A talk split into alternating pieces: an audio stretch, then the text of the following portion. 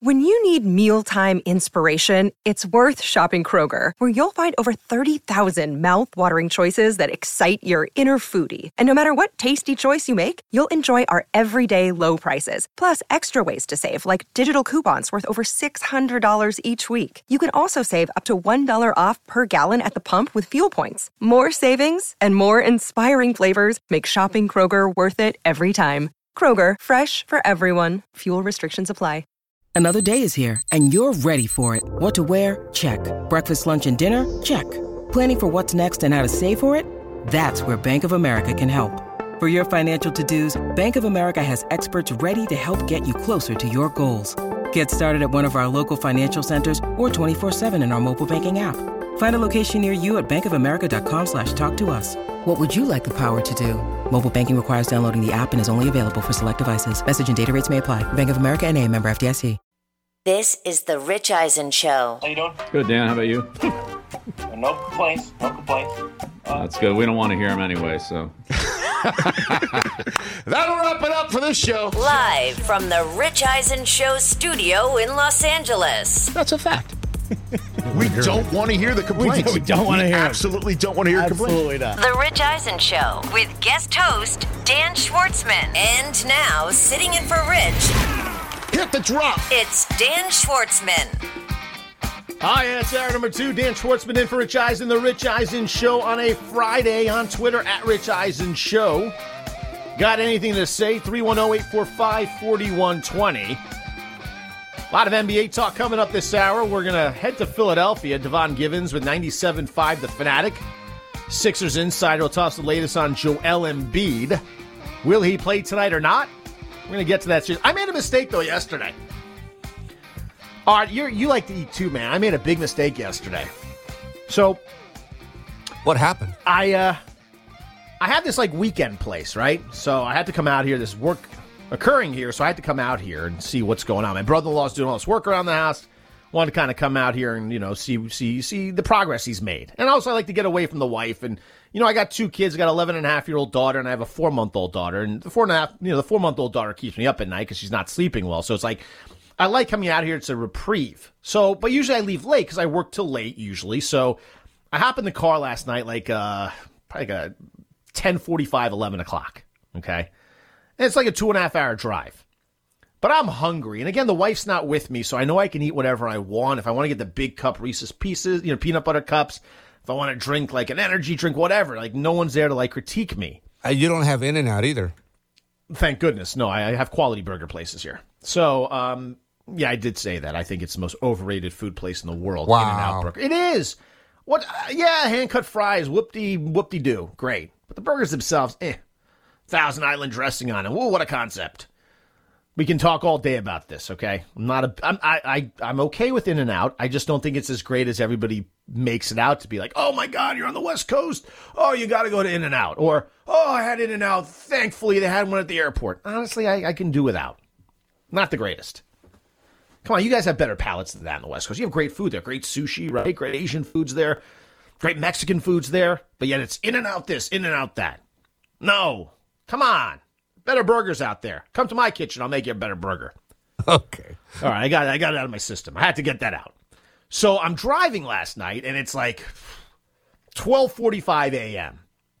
And I always stop at this one gas station because these days, with the price of gas going up and down every day, if you got a decent price, it was like four dollars eleven cents, which sounds like heaven these days. I can't imagine Art, what you're paying for gas. What is it, five fifty right now? Where you're Five fifty, and uh, yeah, for for premium, it's six bucks. Okay, so you're literally paying an arm, a leg, and your other arm Yeah, when it uh, comes to it's, gas. it's insane. It's insane. So I, I see 411. I think that's a good deal, right? I mean, that's a good deal. And I have an SUV. So I pull into this gas station like 1245 at night. And they have like a big store attached to it. Like it's not just like the the little couple of shelves convenience store where you buy the uh the Macho Man beef jerky and as you're eating it you regret it, you know? Because that always happens to me. I always buy like the big Slim Jim and I'm like, why did I do that? As I'm chowing down on the massive size, massive Slim Jim, right? So I realized, and I'd never noticed before, that they have like a sandwich place, like a, a sub shop type of thing in this convenience store. And there's a guy behind the counter. I'm like, wow, this is great. I'm hungry. I'm about an hour away. Um, let me do something. So I get there and I start, I order like a classic Italian hoagie, right? 12 inch. And I'm sitting there as he's making it, and I look at my watch. I'm like, it's like 12:50 at this time. I'm like, by the time I get to the house, it's 2 a.m.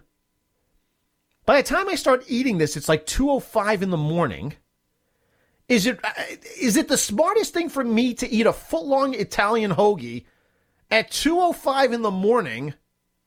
Probably not, right, Art? That's probably not the best thing for me. No, no, your heart's not going to be uh, thanking you for that one. I, I don't think my stomach thanked me for it, but I did it anyway. So 2:05 in the morning, I'm like the kid that uh, comes home from the bar in college and sticks my hand in the peanut jar and I wake, you know, peanut butter jar, and I wake up that way the next day. I'm eating this hoagie, going, this is not a good idea, but I'm doing it anyway because I'm hungry and it's actually a really good hoagie. This morning, I'm like, why did I do that? Like I actually regretted it. Like I never regret eating food because I eat in such copious amounts, but like I actually regretted eating a foot long Italian sub at 2:05 in the morning. Not a good art at 20 years old we get away with that stuff. Oh yeah, absolutely. I'm 43. Yeah, I'm a little older. No, we can't. No, not a good idea. But I'm going to tell you this right now.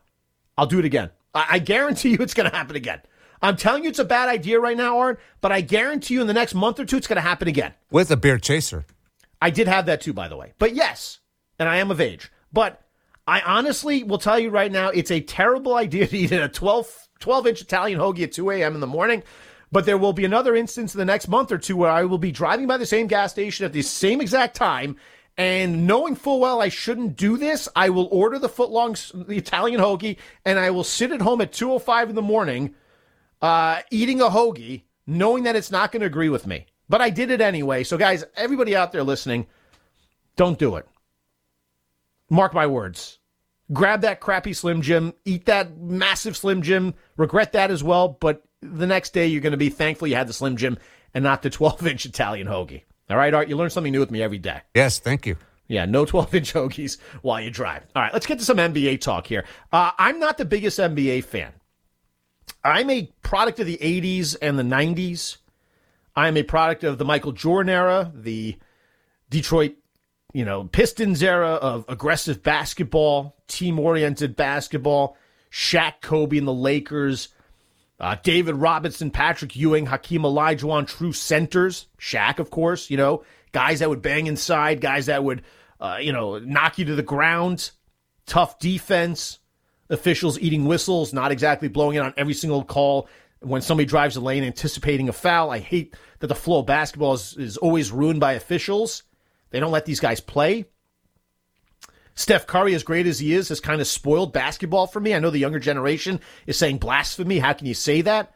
But when you go to a kid's basketball game, everybody's shooting 30 footers, it tells you something, right? What's happened true centers today can't even get drafted. I love like in the pre-draft things, like when they have like the camp in Chicago leading up to the NBA draft, they talk about that seven foot three guy.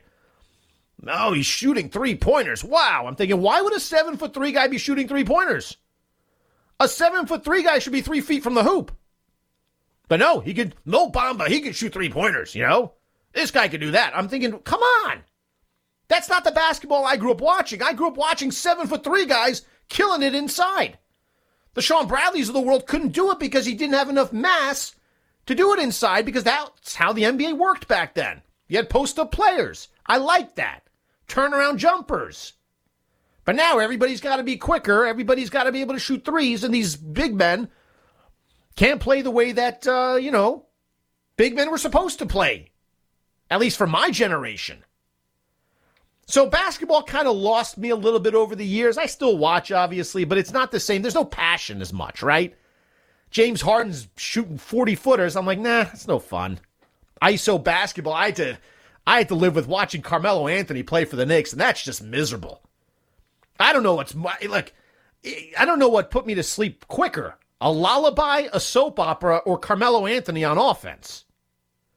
I mean, you want a good nap, watch Carmelo Anthony, because here's why. He comes down the court. Everybody on his on his team offensively will back away. And Carmelo's one on one. He just some fancy dribble move, and then he shoots a 20 footer. Every single time. Passing's not in the vocabulary. It maybe changed a little bit since he's since he's becoming a bench player, you know. His career his career continues, but when you think of Stat Compiler, him and Russell Westbrook, their faces are what you see in the encyclopedia, okay? Under Stat Compiler. So I I want good basketball. I, I, I crave good basketball. And I was excited for the Sixers and the Heat. That to me is a fun series. I think the Heat are the best team in the East. I think the Sixers are right up there as well. And I thought to myself, what a matchup to see Joel Embiid, seven foot, highly skilled player, inside outside, incredible player, potentially the MVP of the league, against a Heat team that plays defense, but they don't have the height to match him, right? Bam Adebayo is six nine. They list him at that. He's probably more six seven, six eight, because everybody lies in the NBA. But there's no Joel Embiid these first two games. You know, the Sixers, James Harden's not the same player. They just can't compete. And here we are, game three. As of now, Embiid is listed as out. There's a chance he could play. We're going to find out. Devon Givens from 97.5, the Fanatic's going to join us here in about uh, 10 or so minutes, give us the latest. But we're being robbed as basketball fans of seeing what should be a great series. Because a healthy Sixer team with Embiid at full strength, with Tyrese Maxey, who's been awesome, against the Miami Heat, who are just really, I mean, look, that's a great team to watch. It really is. I love the, the, the lunch pail hard worker in Jimmy Butler, right? This is a guy that came into the NBA as a late first round pick. He was a guy that had to learn, learned under Thibodeau, I think it was, with the Bulls. I mean, turned into a superstar two way player, right? Plays defense. He gives it all. Like when Jimmy Butler's on the court, like he gives it all. Like that guy's not taking any plays off. And guys like Tyler Herro just won the NBA Six Man of the Year. There's talent there. Adebayo's a banger, right? I love it. I love that team. Spoelstra's got this guy. You know, he, he gets a lot out of his guys. That guy's a heck of a coach. You know, you take away LeBron, you take away Dwyane Wade, you take away Chris Bosh. It doesn't matter. Yeah, they're not winning championships because they don't have that, but they're a competitive team every year, and they're a really well coached team. So it would have been great to see the best of the Heat versus the best of the Sixers. To me, that's a fun series, but we're not getting that. So I'm praying that Embiid's back because no Embiid tonight. Sixers are down three games none. They're, they're, you know, they can't compete right now. You're seeing that. You saw that through the first two games. Embiid's back. There's a chance. 2 1, baby. They're competitive. They make a series out of this. They go down 3 nothing, Embiid comes back for game four. They're not winning four in a row. The Heat are a good team. They're going to win one out of four games, regardless of Embiid being there. Series is over. Potentially, after tonight, it could be over. Miami wins. It's, it's done and we suffer. And that's bothered me, really has bothered me because I wanted to see great basketball, and there was an opportunity to see great basketball in that series. And I'm a Knick fan, so I haven't seen great basketball in a long time. Trust me, right? It's been ages since I've really seen competitive, good basketball. And by the way, the Brooklyn Nets, they're a bunch of frauds, okay? So don't tell me just go across the river and you watch the Brooklyn Nets at the Barclays Center. You want good hoops, Dan? There you go. Uh uh-uh, uh frauds. Steve Nash should have been fired ages ago. Not the right coach for the situation. Didn't make sense in hiring him. Should have brought in a guy with cred. Not player cred, but coaching cred.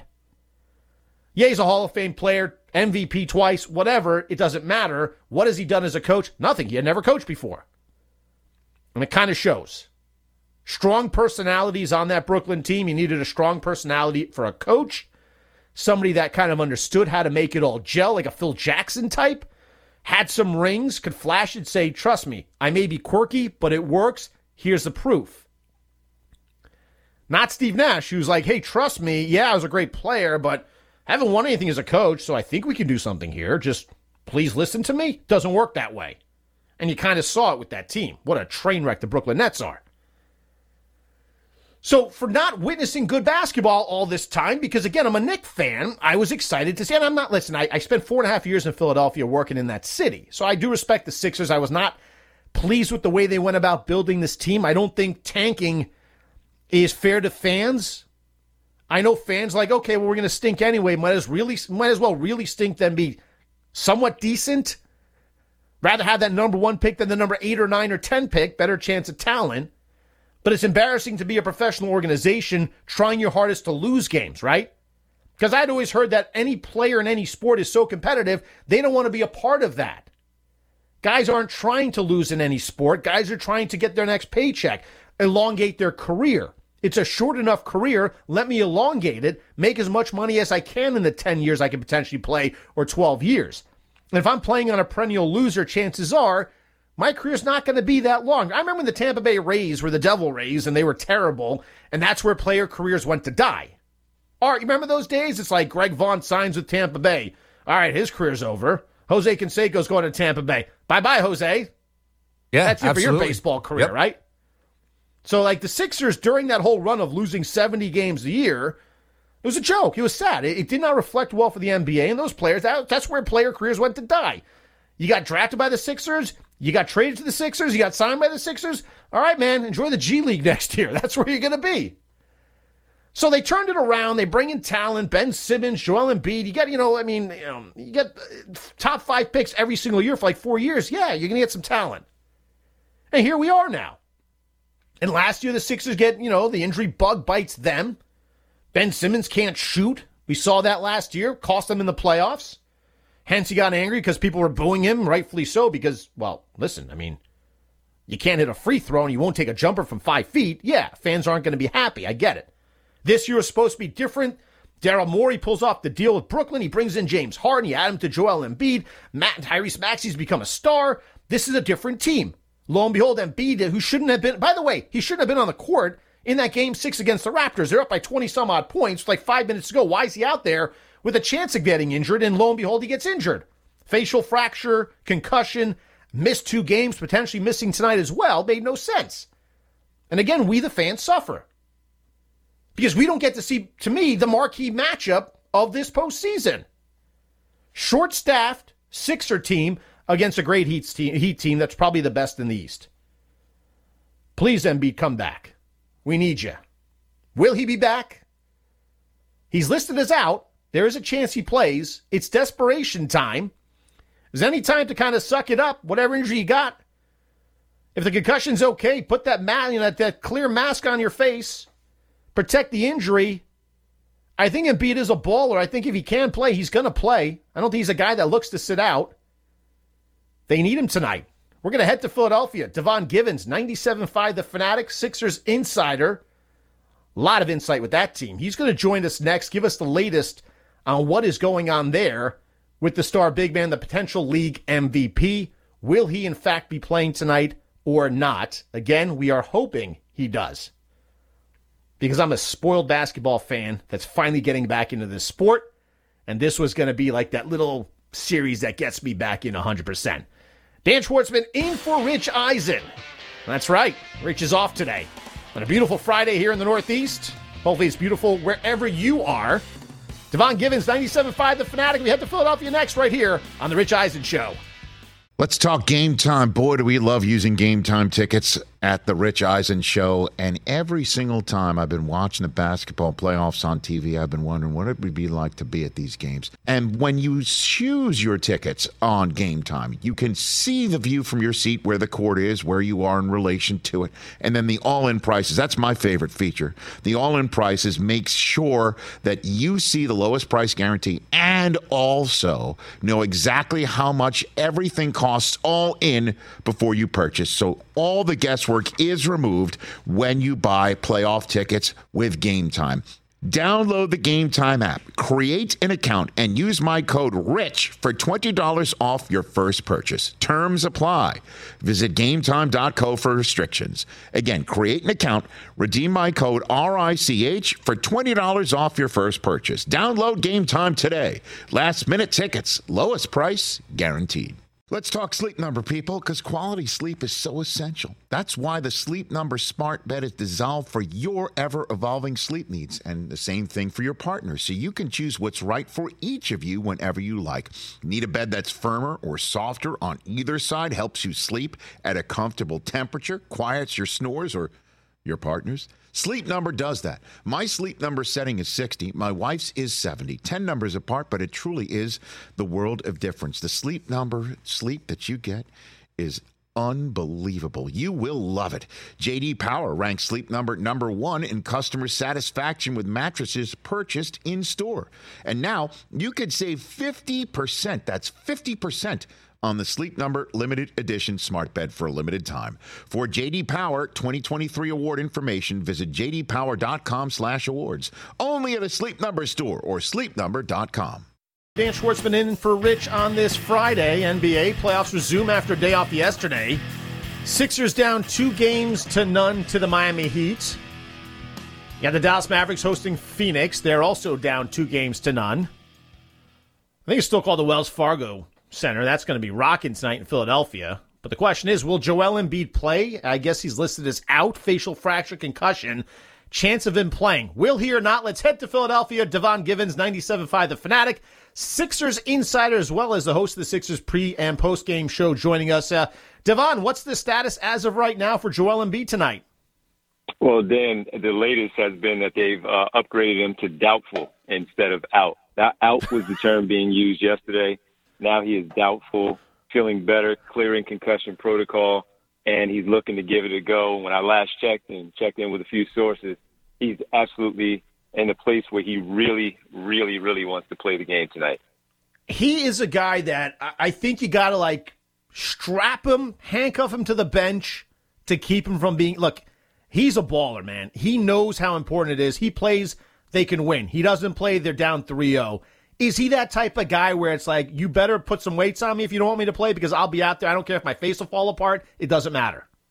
Yes, that's that's who he's become because early on, dealing with the injuries, he of course he wanted to play, but he had to go through the first two years of being off, 31 games in his technically his rookie season, and then coming back, and he's dealt with injuries in the past where they've had to really the doctors had to tell him or tell Brett Brown at the time, the head coach, he cannot go or he had a minute restriction.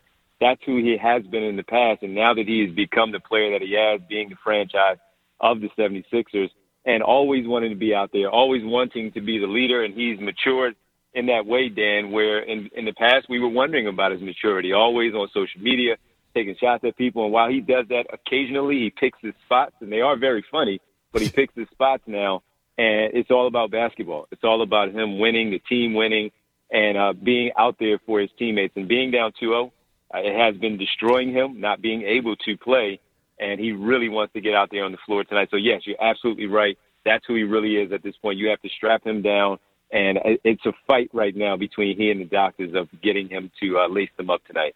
Devon Givens, 97.5 The Fanatic, joining us here on The Rich Eisen Show. Dan Schwartzman in for Rich. I've known you 10 years. You're a huge basketball fan. I said before you came on the show that for me, getting back into basketball, I'm more that 80s, 90s guy that liked the inside game. Joel Embiid's kind of like a transcendent type of player. We're being robbed as fans because a healthy Joel Embiid on the Sixers against Miami to me is the best series in the NBA playoffs because you got a well coached Miami team, but they don't have the height to match Joel Embiid. I mean, right. what happens if Joel Embiid's out there, and I do think he's going to play there? Tell me how you think Miami can cover his skill set when they don't match height wise. Well, you know the funny part about it is as as you look at him and a lot of his work was back to the basket early on, but yeah. each year he and his trainer Drew Hanlen they tried to diversify his game a little bit more and they watched film of guards, uh, forwards, and centers to add different things to him. And oftentimes then I'll I'll see something that he does in the game, watching all 82 plus the playoffs, and I look at this guy, seven two, close to 300 pounds, and say he's not supposed to be able to do that. Yeah, right. A, a guard is supposed to be able to do that. It's kind of like when we look at Kevin Durant and his handling, his ball handling ability with the things that he's able to do as a seven footer, yet he plays on the wing. And that's who Joel Embiid is. And as far as the Miami Heat trying to defend him, and they uh, that's this is why we thought this was the perfect matchup for the Sixers, not Milwaukee, not Boston in the second round. It was the Miami Heat because they match up so well because he's the best player on the floor, he's the most dominant. They have to now gear their defense towards shutting him down, whether it's the mid-range game that he has employed as a big part of his game and seeing over the defense when those double teams come or being that bully on the low block because no one can stop him. As good as Bam Adebayo is as an all NBA defender, he can't stop Joel Embiid, and we all know that. The Miami Heat know that. That's where the series changes and shifts. So if he is able to go tonight, just his presence alone, Dan, helps out the game plan for the Sixers and maybe opening things up a little bit more versus having Jordan, DeAndre Jordan, and Paul Reed out on the floor. Devon, what's the situation with James Harden? Uh, you know, a lot of debate out there has been who's this James Harden, right? Is he the same player in Houston? Has he lost a step? You followed James Harden throughout his career. What do you see when you see Harden out there for Philly? Yeah, it has been unfair for anyone to expect the same James Harden. He's 32 years of age. He's played a lot of games deep into the playoffs. Offense geared through him. Everything runs through James Harden. The ball is in his hands the majority of the time when he was with the Houston Rockets. Fair to ask that player and coming here, this is not his franchise. This is Joel Embiid's franchise. So he has to change it up a little bit. But I do think with him losing a step, dealing with that hamstring injury, that they contend that he is fine. Now, I don't believe that. Both he says it, Doc Rivers says it. The hamstring is no longer a problem. But I just don't. I just don't buy that because I, I, I, don't believe that he has lost that much. While he doesn't blow by his defenders like he used to, and don't expect him to, he still gets by them. It's just a matter of does he have the lift when he gets by them to get the layup opportunity, changing his mindset of not trying to draw the contact first and finishing second, more so finishing first, hoping the contact comes second, still getting to the foul line. And you also see it when he tries to do his his patented step back move, which from beyond the three point line has been a staple of who he is, maybe his signature move, and it doesn't fall, has not fallen then like it used to in the past. So one thing that I do want to see, while I am critical of some of the things not stepping up in the first two games with Embiid is out, if he is coming back, which I do think he comes back next season, a full off season off, think about the bubble, the time that they had to speed and accelerate to getting back there on the floor in December, then coming back and getting on their regular schedule after the season ended last year. He's never really had the time to rest and heal that hamstring properly to be whoever the version of James Harden in his low 30s will be, especially now playing with Joel Embiid. So right now it has not been enough. I thought he played pretty well in the Toronto series. So far for Miami, of what they from what they've needed, he has not had it. And in prime example, the 16 points that he put up yeah. in game number two in the first half, he only scored four in the second. Was he? Did he spill his bucket in the first half? You yeah. know what I mean? Yeah. And I know Maxey scored well in the third, and so did Tobias Harris, but only four points, two in the third quarter, two in the fourth. Did he spill it all in the first half, trying to give them something to play off of? They were down eight at the end of one, so that's my long-winded answer. Yeah. I could obviously go more, but uh, yeah, that, that's where I am with him right now. Uh, you mentioned Maxey. Is he the second best player on this team right now, behind Embiid? Yes, yes, he is. Uh, and, and look, I, I think that with the ability to pass and, and dish the ball the way that Harden does, and still score you close to 18 to 20 points, right now I, I think Maxey is the one, a close second, based on what we've seen so far in the playoffs. Tobias Harris has been phenomenal. I've been hard on Tobias Harris. He has been great in, in the first eight games that they've played through the first two series. But Maxey has uh, he has star written all over him if he continues to develop at this pace, and he has been really good. You can see the speed. And Erik Spoelstra said it, said it pregame on Wednesday.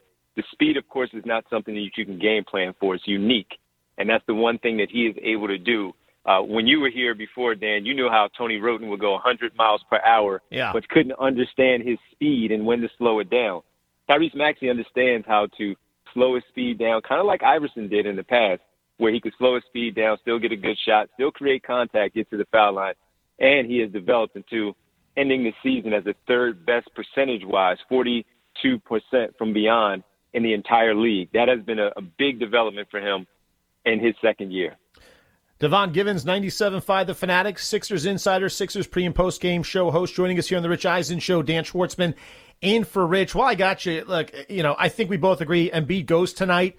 It's a different series with him there, but I want to go to another series. The late game tonight, it is the Mavericks hosting the Suns. Luka Doncic is a great player. To me, he's a top five player in this league. It's ridiculous how good he is at his age. How do you give that guy help, though? If you're Dallas, right, and you got to figure out, they tried the Porzingis route, that didn't work. Devon Givens played GM. Put that hat on for me. What the heck does Dallas have to do here to put something around this guy? Because he's scoring 40, 45 points a game, and it's not enough. Yeah, and I think I think Jalen Brunson can be his third best player. Can't be his second best player. Uh, you need somebody else on the wing that can score with them. You, ideally, you would like a post presence, but that doesn't really exist in the NBA, as you pointed out when we first got started. So I, I think ideally, again, while you have nice players in Tim Hardaway Jr., adding Spencer Dinwiddie, and even Dorian Finney-Smith, you need someone else with a better overall skill package at the wing to go with Luka, where you have him and that player as wing players doing what they do, Jalen Brunson as another third option, and just have the other two like Dwight Powell can do as a rebounder, a hardworking type of player, the scrappy player, to do all the other little things to make sure that you walk away with the win. Because you're right, he is a top five player in this league. He is phenomenal with the way that he does it. He kind of slow walks you into things and draws you into, uh, he draws you to sleep methodically with how he plays the game. Uh, that's what I think personally they need. They need another wing to go along with Luka Doncic. Here's the problem, though. And as a Knick fan, I see this, right? It's like, how do you get Yeah. that player in the NBA today? Eh, You know, you got to have some cap room, although the cap is kind of strange in the NBA. Teams seemingly bring in all this, like, like Brooklyn, there's a cap, but yeah, Brooklyn can bring in every talented player. It made no sense to me, but whatever. There's a cap. Let's go with that, okay? So, like with the Knicks, it's like, okay, uh, if you don't get that free agent to want to come play for you, you're not bad enough as a team to get that top, you know, two or three draft pick to get that star player potentially that alters the, you know, the future of your franchise. Is Dallas in your mind kind of stuck? They're not a bad team, obviously. They're a playoff team. They're not good enough though to win it all because it's Luka and a bunch of other guys, as you said, nice pieces, but not really a true number two.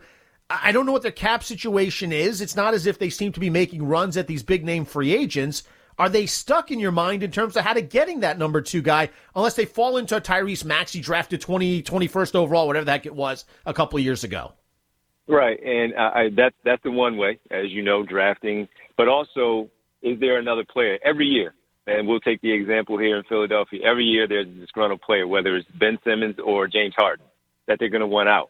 And how how how much is Dallas looking at that particular player, whoever that player might become in the off season or during the season, to go and acquire that player to go with him? And who wants to play with Luka Doncic? Right. We see it all the time now, where players want to tag team and, and team up with these these other stars in the league and try to make their push that way. So I, I would look at it that way, outside of the drafting, which is the obvious one, or just simply someone on your roster already elevating their their play.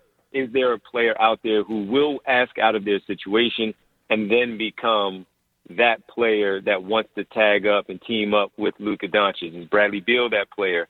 uh, once he clears everything with his injuries. And I know he's not a big wing, but he is a talented scorer, as we know. Who is that player? I don't know, but uh, that's the way that I look at it, Dan. That it's probably going to have to be just simply someone wanting to play with Luka Doncic. Yeah, I think there's two problems here with Luka. One is, and you mentioned it, his his style of basketball, right?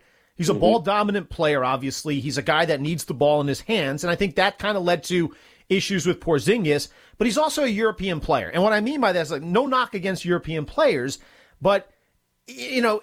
There's not a, you know, he speaks English obviously, but what I'm trying to say is I think at times when you talk about, you know, guys wanting to go play with another guy, there has to be some sort of relatability. And I think unless you're Dirk, who like really embraced American culture, Dirk be, you know, Dirk frankly was an American guy at the end, right? Guys kind of treated him that way. Is there kind of maybe that little bit of a, not a divide, but maybe a barrier with Luka Doncic and other guys wanting to kind of join him and make a super team because of that? Or am I making this all up?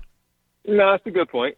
That is a good point. And look, he's not the first one, right, Dan, from the European players where we Right. we've seen this before. So that that, that is a good point. I, I just wonder if, of course, with his natural growth, year what, year three in the league, year four Yeah. in the league, uh, at this point, and seeing that, okay, I feel like I can do it by myself, but at some point I cannot do this alone, and and hoping that he he can communicate with someone else, whether it's during the All Star game. A lot of stuff we we've seen it. Kyrie Irving, Kevin Durant, or whoever it may be, with James Harden, Carmelo Anthony, Dwyane Wade, Chris Bosh in the past, where you have these these USA teams that where they can play with one another, Right. and they can talk about these things, and they can kind of game plan for the future.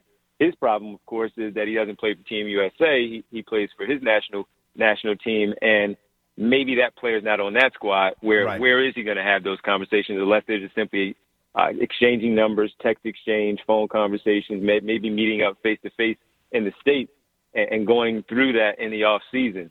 So it's a good point by you, and I'm curious. I really am curious to see what they do because with him, he is that good. Where they are a second round team right now, they're just running into a juggernaut in the Phoenix Suns, and I don't think that they can beat them. So that's just what it is. But they have to address it at some point, if not this off season, the following uh, off season as well, based on where they go, how far they go.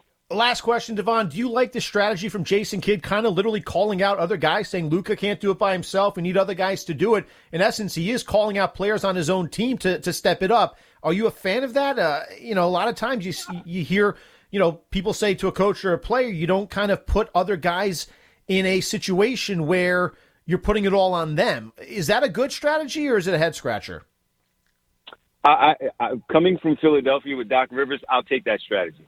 Right. Um, because I don't like how Doc approaches a lot of things, and I give him credit for it when credit is due, but I also criticize him for the things that he does, like uh, the Ben Simmons saga and talking down to everybody here as if we don't know basketball. We may not know it on his level, but right. we know a little bit. And with Jason Kidd, you see the same. You see exactly what he's talking about, right? Right. So at least he's telling you the truth of what is happening, and he cannot do it by himself. You saw during the season Jalen Brunson, especially in round one, holding it down before Luka got back. He cannot do it by himself. So I don't mind it, especially if he says this to his team in the locker room privately, and they understand that if it comes out publicly, hey, at least he already said it to us. And by the way, we know that too. So I don't mind it. I like it. You're right. Give it to us straight, man. Don't give us the, the back talk. Don't 100%. criticize us. We may not be NBA players, but we know hoops. I know for sure you know hoops.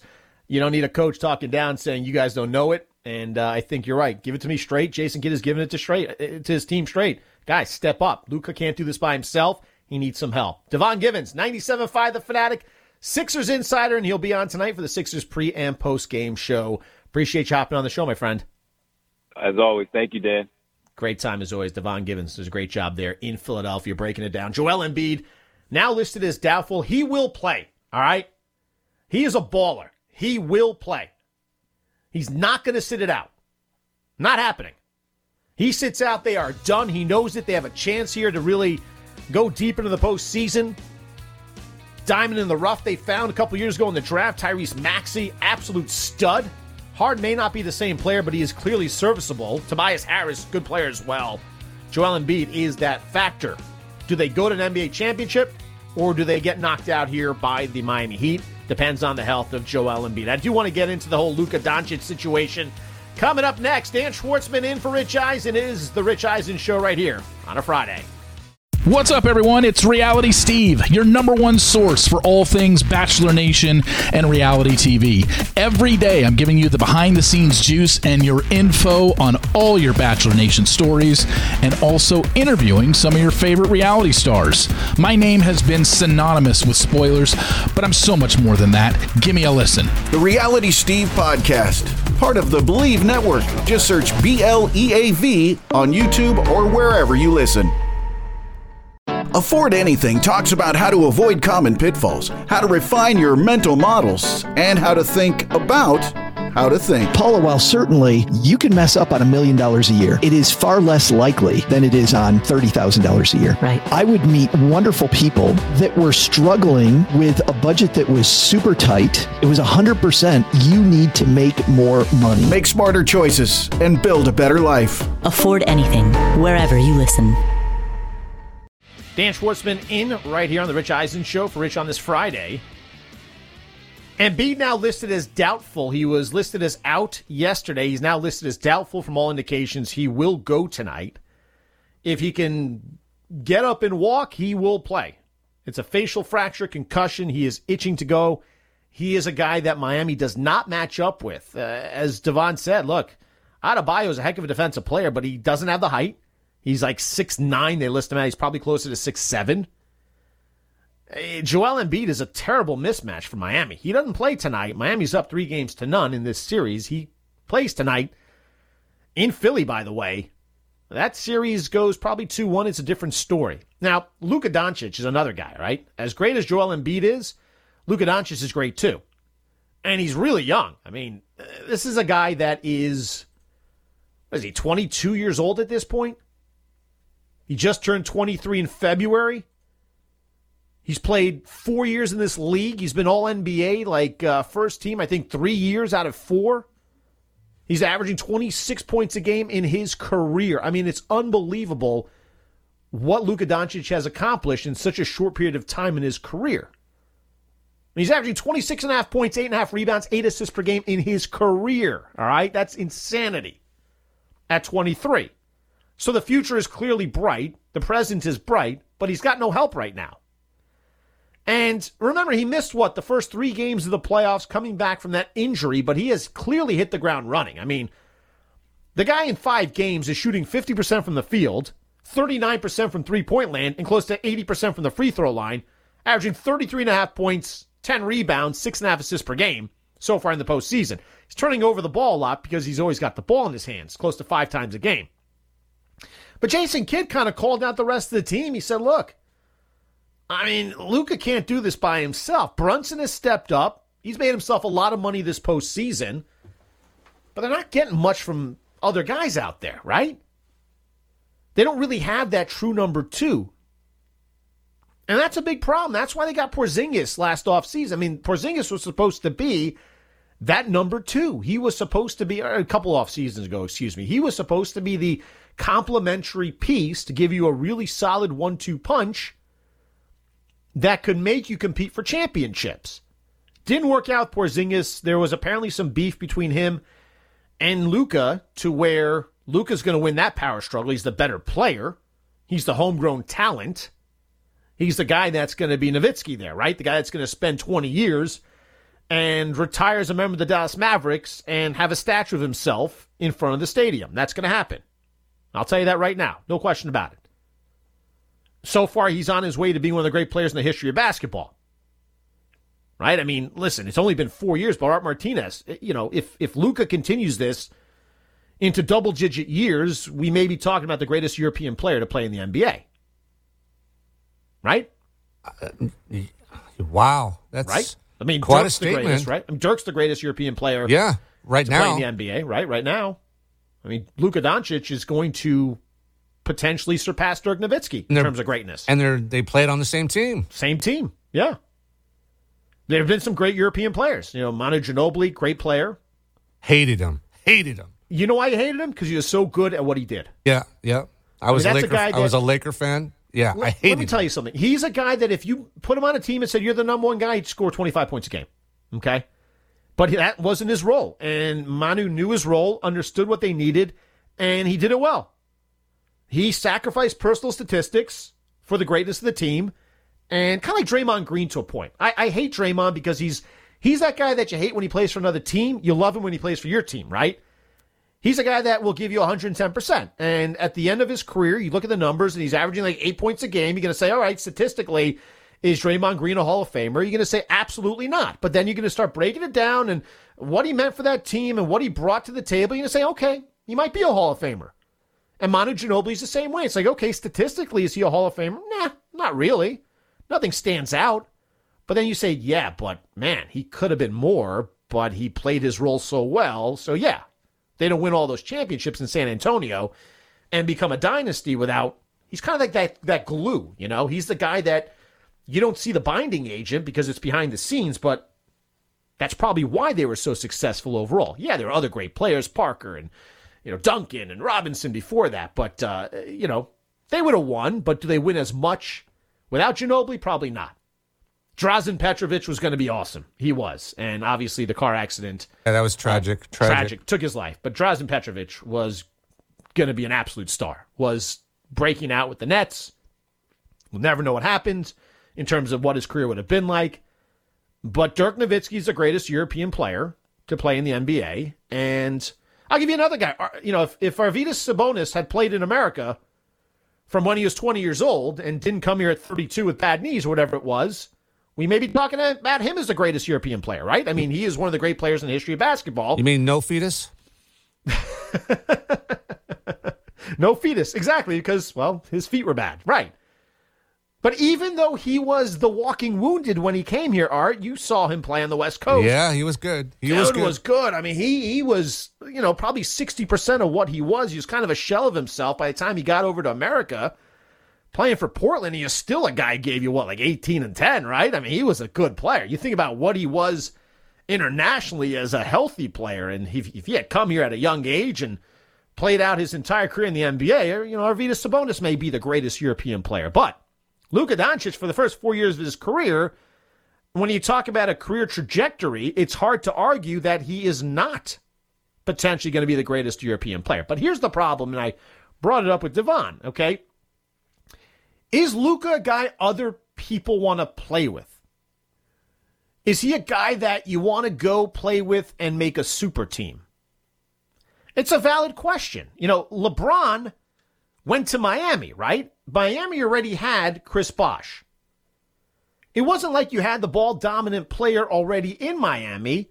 And the question was would other guys like to kind of sacrifice potentially their own statistics to allow this guy to come in and do what he does? Now, the Nets are an interesting situation. You already had Kyrie Irving, but you bring in Kevin Durant. But I think Durant's a guy that adjusted well. I think Kyrie adjusted well. Harden, again, wasn't there long enough.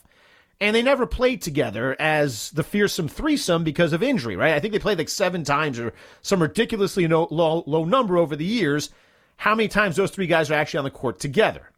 That big three, talent wise, name recognition wise, ability wise, may have been the greatest big three. We'll never know. Luka's a ball dominant player. He is. He's a fantastic player, but he needs a ball in his hand. And to point that upset Porzingis, right? Because Porzingis wanted to do his own thing. So you kind of wonder if you're like a Bradley Beal or a, a guy like that, a guy who's accustomed to being the man, accustomed to putting up big numbers. Are you willing to potentially sacrifice a little bit of your own personal statistics to benefit the team and kind of fit in? They're not building around you. You're being put into a situation where they're building around a Luka Doncic, all right? That's a different position. Now, like a Manu Ginobili. Like a Manu Ginobili, but not a lot of guys are like Manu Ginobili in terms of sacrificing their own abilities statistically to the benefit of the team. Now, Bradley Beal signs a, a max extension, whatever. He's getting paid regardless. Maybe the thing that he needs is a championship, right? To, to solidify his greatness. We know Bradley Beal's a great player. Statistically, he's a great player as well. The eye test, he's a great player. But when it's all said and done, he ain't winning squat in Washington. So if he decides to go and say, all right, you know what? I'll sacrifice 28 points a game. I'll go down in scoring a bit, but I go play with Luka. We're a deadly one-two. You throw in Jalen Brunson if they keep him around, Spencer Dinwiddie, uh, you know, guys like that. Tim Hardaway Jr. I mean, you're talking about really good players around there right? You got a legit 1 2 and a bunch of other really good, solid players, then it's a different story. That team's competing. And maybe that's what it is. A guy that's already established, a guy that's already got the big money paycheck, is willing to kind of have to fit around the established superstar in that city. But most superstars are already established in their city and they expect others to come to them. That's the difference. Well, well maybe you draft more European players. But here's the problem, though. The Dallas Mavericks are never going to be bad enough with Luka Doncic to where they're drafting top five, right? Top 10. They're not going to be drafting in the lottery unless Luka gets banged up and they have a terrible season. They're kind of uh, between a rock and a hard place. They're not good enough to win a championship, and they're not bad enough, really, to be obviously competing for a lottery pick to bring in big talent. All right, we're going to head back to the NBA, NFL. Ryan Tannehill, interesting words this week about what he should or should not do to help out Malik Willis. How's that flying, and are they going to change the offense a bit in Tennessee? Turron Davenport, ESPN Titans beat reporter, will be joining us next. Dan Schwartzman filling in for Rich Eisen right here on a Friday on The Rich Eisen Show.